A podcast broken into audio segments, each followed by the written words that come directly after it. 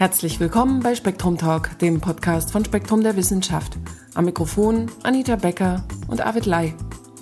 Wir sind bei Episode 70 und werfen einen Blick in die Mai-Ausgabe. Wobei der Podcast diesmal eine hohe Urknalldichte aufweist. Zum Einstieg spricht Arvid Lai mit Dieter Lüst, unter anderem Direktor am MPI für Physik in München, über die Stringtheorie.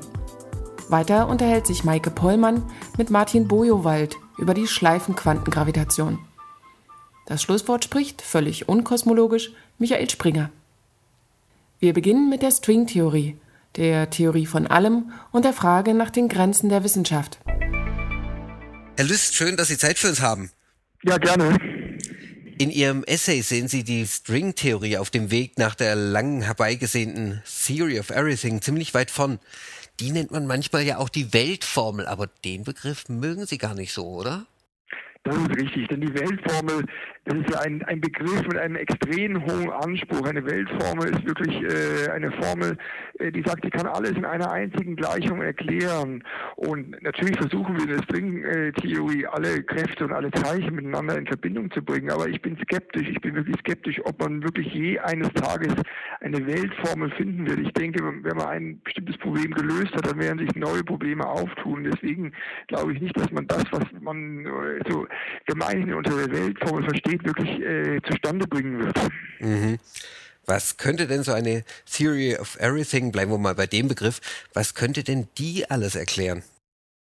Ja, es ist so, wir haben eben im Moment bestimmte Probleme. Wir haben Puzzles, die man lösen möchte. Ein großes Puzzle ist eben die Quantenmechanik, die Quantentheorie äh, mit der Gravitationstheorie unter einen Hut zu bringen. Und das ist genau auch der Ansatzpunkt, wo die Stringtheorie ansetzt und auch andere Theorien. Und ich denke, auf diesem Problem dieses Problem zu lösen, da ist die Stringtheorie auf gutem Wege, denn die Stringtheorie hat es zum ersten Mal geschafft, wirklich alle Kräfte, die wir in der Natur beobachten, wie zum Beispiel die elektromagnetische Kraft oder die starke Kraft oder die, die, die, die starke äh, Kernkraft und die schwache Kraft auf eine gleiche Stufe zusammen mit der Gravitationskraft zu stellen. Aber sie stellt uns doch gleichzeitig oder unser Vorstellungsvermögen auf eine ziemliche Probe. Ich denke da nur an die ganzen Dimensionen. Das ist richtig. Ähm, um dieses Ziel zu erreichen, muss man einen bestimmten Preis zahlen. Das heißt, die Gleichungen, mit denen man es zu tun hat, die werden nur dann gelöst, wenn man es nicht mit einem dreidimensionalen Universum zu tun hat, sondern mit einem höherdimensionalen. Und das Stringtheorie hat sich eben gezeigt, dass die Anzahl der dazu notwendigen räumlichen Dimensionen neun ist. Und wenn man auch noch eine Dimension hinzufügt, dann kommt man zur M-Theorie. Mhm. Das heißt kurz und gut, wenn man jetzt auch noch die Zeit mit als Dimension einführt, so wie es Einstein auch schon vorgeschlagen hat, hat man es in der Stringtheorie mit zehn Raumzeitdimensionen zu tun oder in der M-Theorie eben mit einer mehr, das heißt dann mit elf Raumzeitdimensionen. Woher stammt überhaupt der Begriff String?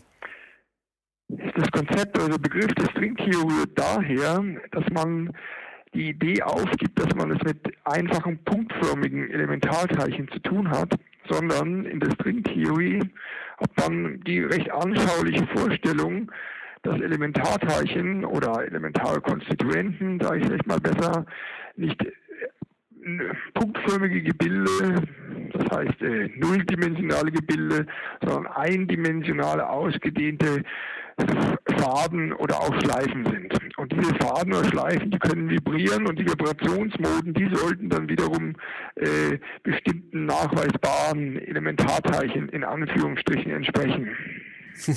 ja, das ist die Sache mit dem Vorstellungsvermögen. Ich denke, dieses Bild des vibrierenden Strings ist ja an sich sehr anschaulich und ich denke, das sprengt erstmal nicht die, die Vorstellungskraft. Das, äh, die Vorstellungskraft ist jetzt da hinaus äh, herausgefordert, wenn man eben sieht, dass dieses String nicht in drei Dimensionen, sondern in höheren Dimensionen zu leben hat. Es gibt ja auch noch offensichtlich andere Probleme. Also, wenn ich Sie hier mal kurz zitieren darf, es müssen sich Physiker dennoch fragen, ob sie überhaupt noch von einer Wissenschaft sprechen können, wenn ihre Theorie weder eindeutige noch überprüfbare und falsifizierbare Vorhersagen macht. Das klingt so, als würde unser bisheriges Verständnis von Wissenschaft ganz schön über den Haufen geworfen. Ja, das ist sicherlich eine gute Frage und dort äh, setzt natürlich auch äh, zum Teil berechtigte Kritik an. Aber andererseits ist das Auftreten von oder das Vorhandensein von Theorien, die nicht nur eine Lösung haben, sondern mehrere Lösungen zulassen, überhaupt nichts Neues. Ich denke, das äh, kennt man zum Beispiel auch in der Festkörperphysik oder auch in der statistischen Physik, dass man es mit einer oder ja, dass man es mit einer Grundgleichung zu tun hat aber dass diese Grundgleichung jetzt eben verschiedene Lösungen zulässt. Zum Beispiel sind auch verschiedene Aggregatzustände in der Festkörperphysik auch die Manifestation dessen, dass man mit verschiedenen Lösungen zu tun hat. Der Stringtheorie ist das äh, natürlich aus zwei Gründen noch etwas äh, ernster oder auch komplexer. Einmal, weil die Anzahl der Lösungen sehr, sehr riesig ist. Wir wissen zwar nicht genau, wie viele Lösungen es gibt, aber es deutet darauf hin, dass es sehr viele sind. Und das Zweite, und das ist vielleicht das äh, noch, äh, noch ernster oder noch schwierig zu begreifende Umstand ist, dass jede Lösung gewissermaßen in sich ein äh, Universum darstellt, äh, das sich ausdehnen kann, das sich ausdehnt und in, in vielen Universen sich äh, die Physik dann eben ganz andere, verschiedene äh, Formen und Ausmaße annehmen kann. Gerade in Bezug auf dieses Multiversum sprechen Sie in Ihrem Essay auch vom anthropischen Prinzip. Ähm, das hat mich doch etwas verwundert und klang auch fast so ein wenig als Gegenpol zur Popperschen Falsifikation. Das ist richtig. Äh, Popper behauptet ja, dass jede vernünftige Theorie äh, nachweisbar oder auch falsifizierbar sein muss. Und in der Tat, wenn wir jetzt eine Stringtheorie mit äh, hunderttausenden, Millionen oder noch viel mehr Universen und Lösungen zu tun äh, hat, dann fragt man sich, was macht man mit diesen? Und eine mögliche Art, äh, damit fertig zu werden, das handzuhaben, ist das anthropische Prinzip. Und das anthropische Prinzip besagt nun, dass wir genau dieses Universum beobachten, in dem die Gegebenheiten, die Umstände für menschliches Leben oder für intelligentes Leben eben gegeben sind. Das heißt, man erklärt das, was man beobachtet, durch die Möglichkeit äh, der Beobachtbarkeit. Man führt auch in diesen anthropischen äh, Szenarien sogenannte Beobachter ein. Das äh, kann man auch äh, physikalisch exakt äh, definieren und kommt dann eben darauf, dass die Naturkonstanten nur deswegen die gemessenen Werte einnehmen, weil sie eben Beobachtungen oder eben menschliches Leben zulassen. Es ist nun so, dass ich nicht unbedingt jetzt selber äh, sehr begeistert von diesem anthropischen Prinzip bin. Das ist gewissermaßen eine vielleicht äh, nicht so schöne Art und Weise, äh, diese Vielfalt von Möglichkeiten zu erklären. Aber ich denke andererseits, logisch ist es und denkbar ist es. Und ich denke, äh, deswegen äh, sollte man das anthropische Prinzip auch nicht verteufeln. Es ist auch nicht äh, wirklich was äh, antiwissenschaftliches. Man kann das auch wirklich auch mit äh, wissenschaftlichen Methoden, zum Beispiel auch mit statistischen Methoden, durchaus sehr gut untersuchen. Mhm. Also ich glaube, es ist jetzt klar geworden, dass wir relativ viele Fragezeichen haben. Trotzdem die Stringtheorie gilt ziemlich vielen Forschern als bestmögliche Annäherung an die Theory of Everything. Warum ist das denn so?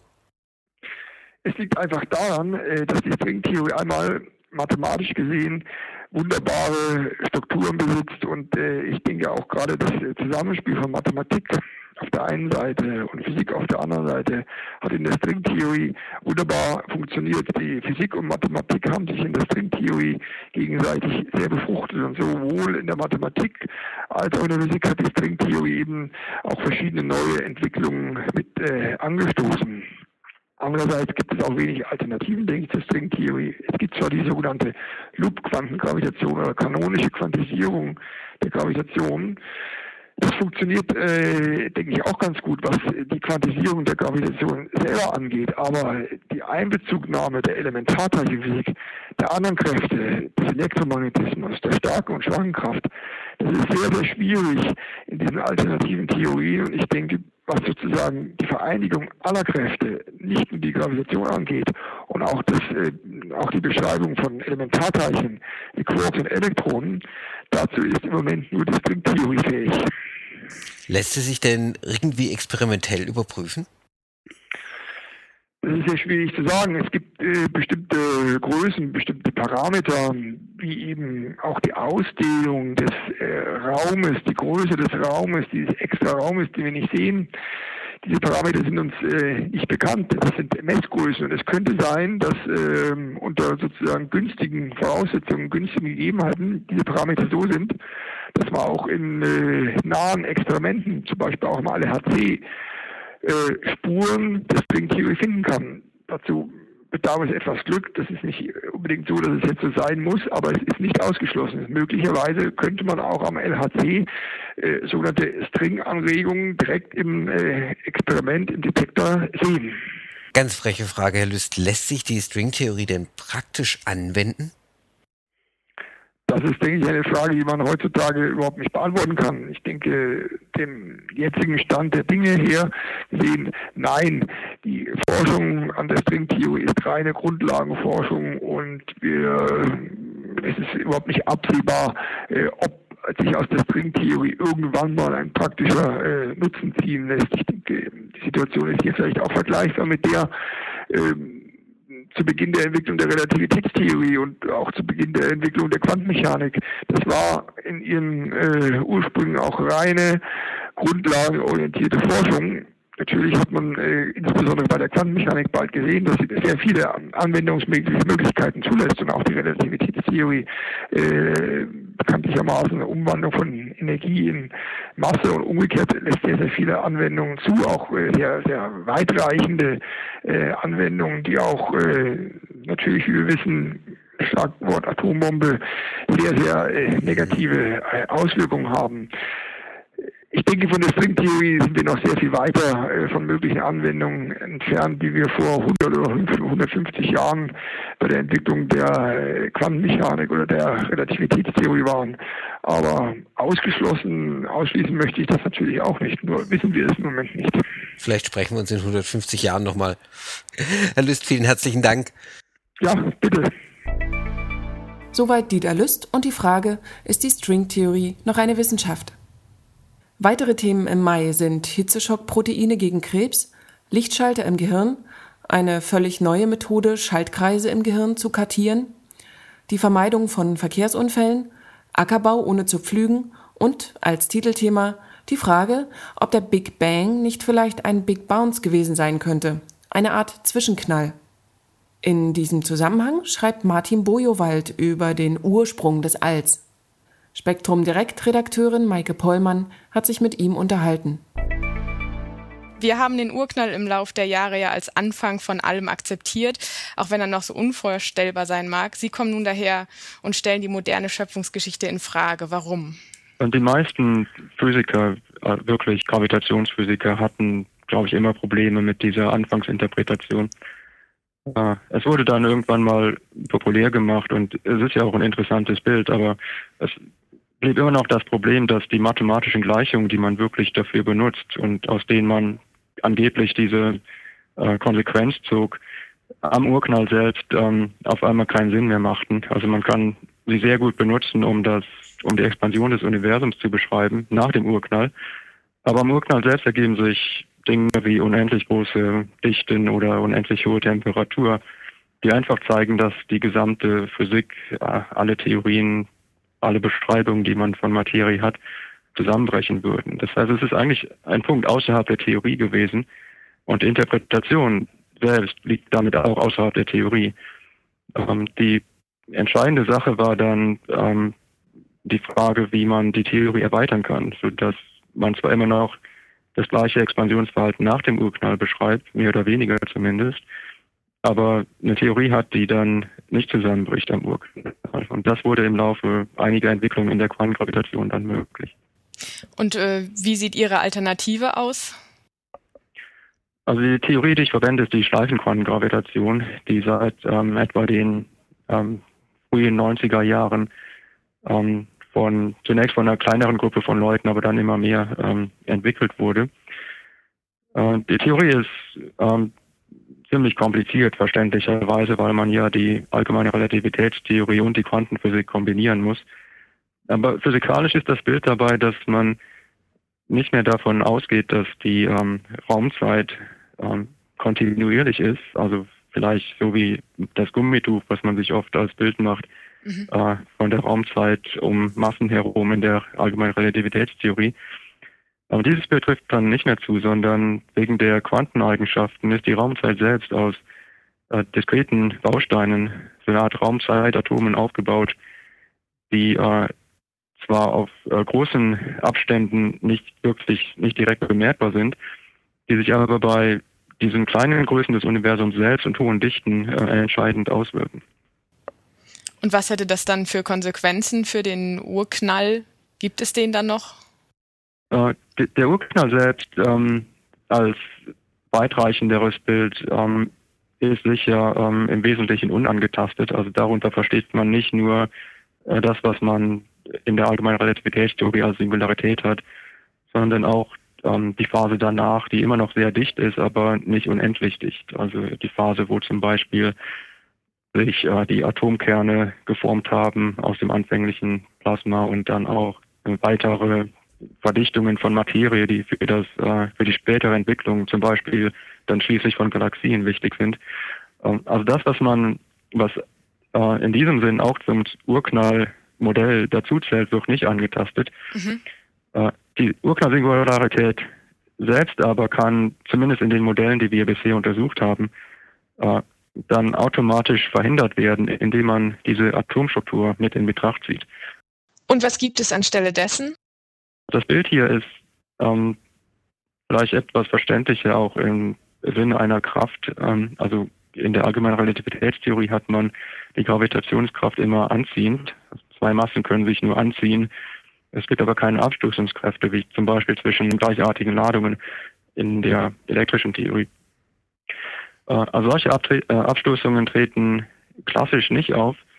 Man kann dann aber sehen, dass diese atomare Struktur die Gravitationskraft ändern kann und insbesondere auch zu Abstoßungen Anlass gibt. Ähm, also es gibt da dieses Bild ähm, von einem porösen Material wie einem Schwamm, der zwar Materie wie Wasser aufnehmen kann, aber nicht beliebig viel. Mhm. Das heißt, wenn auch der Raum selbst atomar aufgebaut ist, dann kann er auch wiederum Energie aufnehmen, also wie man sich das ja in jeder physikalischen Theorie vorstellt. Aber die Energiemenge ist begrenzt. Das heißt, diesem unendlichen Anwachsen der Energie und insbesondere der Dichte der Energie, die man in der allgemeinen Relativitätstheorie hätte, wird entgegengewirkt, allein durch diese atomare Struktur, was sich ähm, in Form von ähm, Abstoßungskräften auswirkt. Und diese Abstoßungskräfte wirken dann auf das ganze Universum. Das heißt, dass in der rückwärtigen Entwicklung würde es nicht auf einen einzigen Punkt zusammen kollabieren, wie es klassisch der Fall wäre, sondern es gibt ähm, eine minimale Ausdehnung, die sehr klein ist, aber nicht null, und wo die Energiedichten sehr hoch sind, aber nicht unendlich, und wo dann das Universum von der Kraft praktisch zurückgestoßen wird und ähm, eine andere Phase vor dem Urknall beschreibt. Das heißt also, der Urknall ist nicht, wie wir das alle gelernt haben, der Anfang von allem, sondern es gab noch eine Zeit vor dem Urknall. Ja, in diesem Bild gäbe es dann wirklich ähm, mit dem ganzen Universum selbst auch die Zeit vor dem Urknall. Also wenn wir dann wieder zur, zum normalen Verlauf der Zeit zurückkehren, dann wäre das Universum, hätte vorher eine kollabierende Phase gehabt. Also es wäre nicht ausdehnend, wie wir es derzeit sehen, sondern ähm, die Größe verminderte sich im Laufe der Zeit. Damit stieg die Dichte und ähm, führte zu diesen starken äh, Abstoßungskräften dann schließlich. Die Dichten müssen sehr hoch sein, also es ist fast unvorstellbar. Es sind etwa, ähm, es entspricht etwa einer Billion Sonnenmassen, die auf die Größe eines einzigen Protons konzentriert sind. Also das ist etwa die Dichte, die erreicht werden muss in den meisten Modellen. Aber es ist zumindest nicht unendlich. Das heißt, die mathematischen Gleichungen, die wir benutzen, funktionieren immer noch. Da passiert nichts Ungewöhnliches. Man erhält nicht unendlich als Resultat, was nie Sinn machen würde, sondern sie können weiterhin extrapoliert werden, um zu sehen, wie das Universum vor dem Urknall ausgesehen haben könnte. Die Gleichungen sind nicht sehr genau, weil wir noch, äh, es sind noch einige unbe unbekannte Parameter darin, die man noch bestimmen muss, entweder durch Beobachtungen des derzeitigen Universums oder durch genauere Rechnungen. Aber zumindest die Grobeigenschaften können extrapoliert werden und man kann einiges, nicht viel, aber zumindest einige der äh, Eigenschaften des Universums vor dem Urknall ähm, erahnen. Sind Sie denn der Erste, dem so eine Reise vor den Urknall gelungen ist, mithilfe dieser Gleichungen? Also es gab immer wieder Bilder, die man sich gemacht hat. Es begann schon in den 30er Jahren. Ähm, da, waren, da gab es oszillierenden Weltbilder, wo angenommen wurde, dass das Universum vielleicht irgendwie durch den Urknall hindurchkäme und daraus konnten schon Schlussfolgerungen gezogen werden. Und das blieb ähm, immer recht populär, nicht ähm, wirklich zu allen Zeiten, also als das äh, Urknallbild dann etabliert wurde, also die Expansion des Universums vor allem, da wurde weniger Wert auf dieses, auf die Phase vor dem Urknall selbst gelegt, aber es kam dann doch wieder zurück und in den 70ern und, und dann intensiviert in den 90ern wurden unterschiedliche Modelle aufgestellt.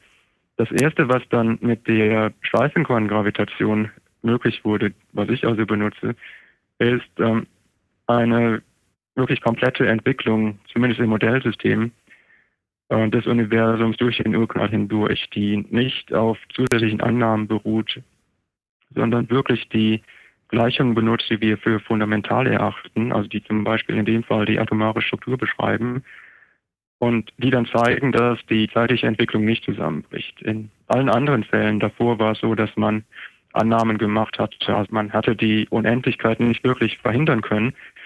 Ähm, man hatte stattdessen Annahmen gemacht ähm, darüber, was passieren könnte, wenn man irgendwie dadurch hindurchkäme. Also die Steifengravitation hat es dann zum ersten Mal ermöglicht, ähm, die Rechnung wirklich konkret durchzuführen und zu zeigen, dass die Unendlichkeit nicht auftritt. Und wie sind Sie auf die richtige Fährte gekommen? Es war eigentlich, ähm, äh, es war nicht beabsichtigt sicher. ähm, also äh, in dem Sinn hatte ein bisschen der Zufall auch eine Rolle gespielt.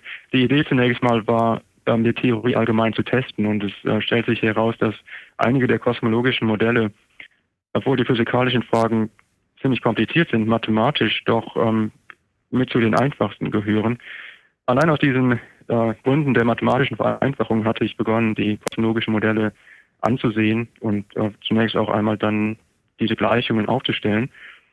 Ähm, das war dann auch der längste Teil der Arbeit. Es waren etwa zwei Jahre, bis ich dann wirklich die Gleichungen verlässlich hatte und äh, begann sie zu lösen. Und ähm, mit den Lösungen stellte sich dann heraus, dass es wirklich dieses Bild des Universums vor dem Urknall gab, ähm, was ich wirklich nicht erwartet hatte. Also es war so es war nicht so, dass ich wie in den anderen Fällen die äh, Annahmen hineingesteckt hätte, um dieses Universum vor dem Urknall irgendwie zu erreichen, sondern es ergab sich fast zwangsläufig aus den Rechnungen, die ich vorher durchgeführt hatte. Und das ist, denke ich, ist auch ähm, ein, ein, wichtiger Gesichtspunkt äh, für die Verlässlichkeit solcher Resultate. Wenn man auf ein, eine gewisse Eigenschaft abzielt, dann äh, kann man selten vermeiden, dass man irgendwelche Vorurteile hineinsteckt. In dem Fall ähm, war das Ziel eigentlich ein ganz anderes, ähm, vielleicht bescheidener. Also es war so, dass man ähm, mathematisch die Theorie testen wollte und ähm, sich dann physikalisch diese Konsequenz ergab. Ähm, zunächst mal in die einfachen Modellen, die dann aber ähm, mit der Zeit auch in komplizierteren Modellen verlässlich gezeigt werden konnte. Mit Ihrer Arbeit wandeln Sie ja gewissermaßen auf Einsteins Spuren und äh, in der Ferne mag ja auch schon die ersehnte Theorie von allem glänzen. Spielt es eine Rolle bei Ihrer Arbeit? Ähm, also von der Theorie von allem sind wir, glaube ich, noch weit entfernt. Also sicher ganz anders als bei Einstein, der ja dann ähm, auch nicht schlagartig bei der allgemeinen Relativitätstheorie, aber doch ähm, dann relativ schnell und direkt mit einem Mal die endgültige Theorie, die er im Sinne hatte, also die allgemeine Relativitätstheorie aufstellen konnte. Damit waren auf einmal die kompletten Gleichungen aufgestellt und ähm, es, es war immer noch viel zu tun im Sinne von Auswertung, Lösung der Gleichungen. Das geht bis heute vor sich und es gibt immer noch viele offene Fragen. Aber die Theorie war auf einmal aufgestellt. Und heutzutage ist die Situation ganz anders. Es gibt zum einen äh, viel mehr Forscher, die sich mit solchen Fragen beschäftigen. Aber trotzdem ist es nicht gelungen, wirklich eine Theorie aufzustellen, die ähm, allgemein als endgültig, äh, zumindest in diesem Sinn, also als Kombination von allgemeiner Relativitätstheorie und Quantenmechanik angesehen werden könnte. Also die Situation ist, ist auf jeden Fall sehr anders. Wir, wir sind, ähm, wir haben einfach noch nicht die wirkliche ähm, ja, Eingebung vielleicht gehabt, ähm, die uns zeigen sollte, wie genau wir die Theorie aufstellen müssen, wie genau, also im physikalischen Bild dann diese Raumzeitatome miteinander interagieren müssen, um das korrekte Verhalten in allen Bereichen, also nicht nur zum Beispiel bei der Urknallsingularität und nicht nur in vereinfachten Modellen, sondern äh, für das gesamte Universum zu ermöglichen. Es gibt eine Menge alternativer Vorschläge, um die allgemeine Relativitätstheorie mit der Quantenphysik zu verknüpfen, zum Beispiel die Stringtheorie. Wo sehen Sie die Vorteile der Schleifenquantengravitation? Also die Schleifenquantengravitation ist die Theorie, die dieses ähm, Bild der quantisierten Raumzeit wirklich am konkretesten realisieren kann. Ähm, also in der Stringtheorie muss man immer noch gewisse Annahmen über die Raumzeit treffen, die nicht direkt aus der Theorie hergeleitet sind. Wenn man diese Annahmen einmal macht, dann ist die Stringtheorie sicher sehr stark und erfolgreich. Also man kann damit zumindest ähm, Anregungen, auch quantisierte Anregungen der Gravitation selbst beschreiben, also quantisierte Gravitationswellen zum Beispiel, und auch mit der Materie vereinheitlichen. Also es gibt nur eine Theorie für alle Kräfte, die wir kennen, äh, zumindest ähm, in den Vorstellungen, die man sich macht in der Stringtheorie. Auch da gibt es noch viele offene Fragen, das konkret zu realisieren.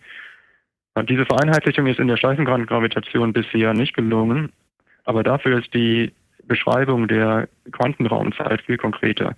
Und das äh, ist gerade wichtig, wenn diese diskrete Struktur wie am Urknall entscheidend wird, äh, weshalb wir bei solchen Fragen mit der Schleifengravitation eigentlich weiter sind, als es mit der Stringtheorie möglich ist.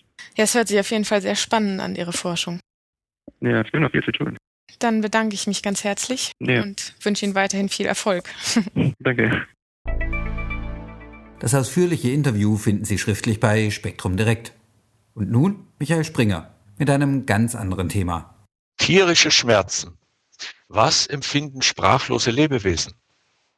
Seit 1. April dürfen deutsche Schweine nur noch unter lokaler Betäubung kastriert werden, las ich und dachte erst ein typischer Aprilscherz. Dass man seit langem allein in Deutschland jährlich 25 Millionen Ferkeln mit einem Messer die Hoden abschneidet, war mir ebenso neu wie der Grund. Das Fleisch jedes dritten Ebers strömt sonst einen urinähnlichen Geruch aus, der den Kunden nicht schmeckt. Diese Nachricht gab mir zu denken. Reicht die lokale Betäubung aus oder sollte man, wie in der Schweiz und in den Niederlanden, die armen Schweine unter Vollnarkose kastrieren? Ist der Eingriff überhaupt nötig? Immerhin sondern zwei Drittel aller männlichen Schweine keinen Ebergeruch ab. Die grundsätzliche Frage aber ist, was wissen wir überhaupt über Schmerz und Stress bei Tieren? Sie können uns ihre Empfindungen ebenso wenig differenziert mitteilen wie ein schreiender Säugling. Doch wer je ein Schwein auf dem Weg zur Schlachtbank gesehen hat, vergisst nie, wie tierische Angst aussieht. Sprachloses Verhalten bleibt interpretationsbedürftig. Aber der Pegel des Stresshormons Cortisol im Blut ist ein objektiver Indikator. So weiß man aus einer Untersuchung an der Universität München, dass bei Schweinen, denen vor der Kastration ein Schmerzmittel verabreicht wurde, der Cortisolspiegel bei dem Eingriff nicht steigt. Ansonsten ist über Stress bei Tieren erstaunlich wenig bekannt. Ein Bericht des National Research Council der USA weist auf enorme Lücken und seit Jahrzehnten mangelnde Förderung der einschlägigen Forschung hin. Das heißt nun nicht, man wüsste gar nichts über tierische Qualen und deren Linderung, doch das Wissen stammt fast ausschließlich aus medizinischen Untersuchungen von menschlichem Schmerz an Tiermodellen. Für Studien, die von vornherein das relative Wohlbefinden von Labortieren zum Ziel haben, gibt es kaum Forschungsgeld. Selbst Tierschutzorganisationen haben daran wenig Interesse, da sie prinzipiell gegen Tierversuche eingestellt sind. Bleibt die Hoffnung auf kommerzielle Interessen. In der Tat hat der Lebensmittelhandel die Betäubung bei Schweinekastration von sich aus eingeführt, um das Image bei den Kunden zu heben. Und die Pharmaindustrie freut sich natürlich über zusätzlichen Absatz ihrer Produkte. Darum darf man auch der Schmerzforschung an beliebten Haustieren wie Hund und Katze eine gewisse Zukunft vorhersagen, ebenso der an Hühnern, denn wir verspeisen nun einmal lieber ein Brathähnchen, das ein stressfreies Leben hinter sich hat. Je ferner uns ein Tier steht, ob in der evolutionären Verwandtschaft oder im alltäglichen Umgang, desto mehr erlahmt freilich unser Interesse an seinem Befinden. Die Forschung an Primaten regt Tierschützer viel mehr auf, wie kürzlich an der Universität Bremen, als das eintönige Dasein unzähliger Labormäuse.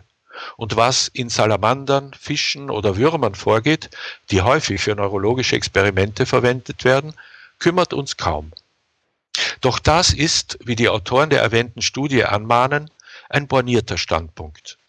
Wenn wir Tiere nur unter dem Aspekt ihrer Menschenähnlichkeit beurteilen und als Tiermodell heranziehen, entgehen uns vielleicht wichtige Erkenntnisse. Das Erforschen des Schmerzes von Tieren um seiner und ihrer selbst willen verspricht Einblicke in die innere Verwandtschaft allen Lebens, die nicht nur unsere wissenschaftliche Neugier befriedigen, sondern letztlich auch helfen könnten, menschliches und tierisches Leid besser zu lindern. Das war die 70. Episode von Spektrum Talk. Wir danken für Ihr Ohr und wünschen Ihnen bis zum nächsten Mal alles Gute.